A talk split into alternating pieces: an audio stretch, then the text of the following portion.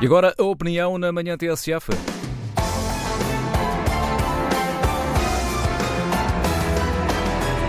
Às segundas-feiras com Pedro Tadeu. Bom dia, Pedro. A propósito do que se tem falado aqui esta manhã na rádio, eh, Rosa Mota é importante para quê? Sim, eu, antes de, de, de, começar a dar aqui a minha opinião, gostava de ouvir uma frase dita pelo Presidente da República há apenas 20 dias atrás. Podem ter uma certeza que a Rosa Mota é mais importante do que todos os governos de Portugal. Os que foram, os que são e os que hão de ser. E de que todos os presidentes de Portugal. Não.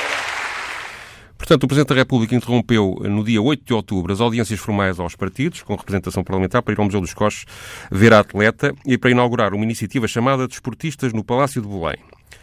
A atleta portuguesa que venceu a maratona dos Jogos Olímpicos de 88, de 1988, tem, portanto, importância objetiva o suficiente para interromper o processo formal de constituição de um novo governo para o país. Para o Presidente da República e para todos os partidos envolvidos, uma vez que ninguém criticou o facto, essa importância de Rosa Mota é real, não se discute e é tacitamente aceite. A atleta tem ainda importância subjetiva, o suficiente para ouvir a frase elogiosa de Marcelo Rebelo Sousa que acabámos aqui de ouvir, que sendo um exagero afetivo ao estilo das coisas que o Presidente da República gosta muitas vezes de dizer, pode, na verdade, corresponder ao sentimento emocional de muitas pessoas que admiram a medalha de ouro de Los Angeles. Mas aquela, aquela interrogação que, que eu colocava no início é, uh, partindo do princípio que tu defendes que a Rosa Mota não é só um ícone do desporto. Sim, de facto, Rosa Mota não é só importante pelos feitos esportivos, ela é também relevante por ter valorizado o desporto feminino, que depois dela passou a ser visto com outra relevância em Portugal, e por contágio social isso contribuiu eh, igualmente para a valorização do papel das mulheres na vida pública e cívica do país, até porque ela nunca fugiu da sua própria intervenção na vida política, eh, na vida pública, apoiando causas e projetos que achou serem eh, adequados ao seu envolvimento. Rosa Mota tem, portanto, importância e tem, pelos vistos, algum poder, pois consegue que o Presidente desvie a atenção da formação do Governo para estar com ela. Eh, Rosa Mota, que o Estado português venera, ao que, ao que se parece por esta frase de Marcelo Rebelo de Sousa, não pode, no entanto, nada contra a iniciativa privada. A notícia da TSF desta manhã explica a polémica sobre a mudança do nome do pavilhão dos esportes nos Jardins do Palácio de Cristal, no Porto, que em sua homenagem passou a chamar-se em 1991 Pavilhão Rosa Mota, e depois de umas obras de recuperação e de uma concessão a privados, o pavilhão Rosa Mota passa a chamar Superboc Arena Pavilhão Rosa Mota, e, ao que parece, ainda foi preciso refilar um bocadinho para o nome da atleta não desaparecer de vez. E contra a vontade da Superboc, nada pode o poder de Rosa Mota, supostamente mais importante que qualquer Presidente da República e de qualquer governo.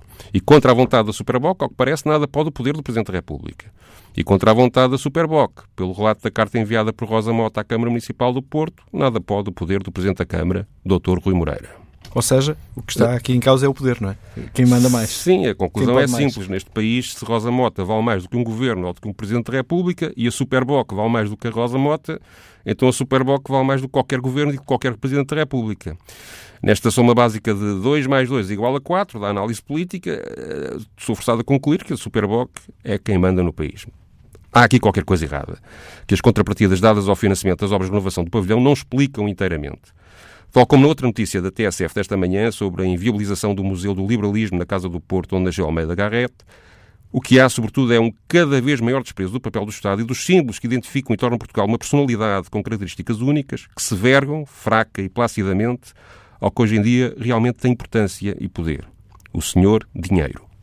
Pedro Tadeu, assinando a opinião na manhã TSF às segundas-feiras.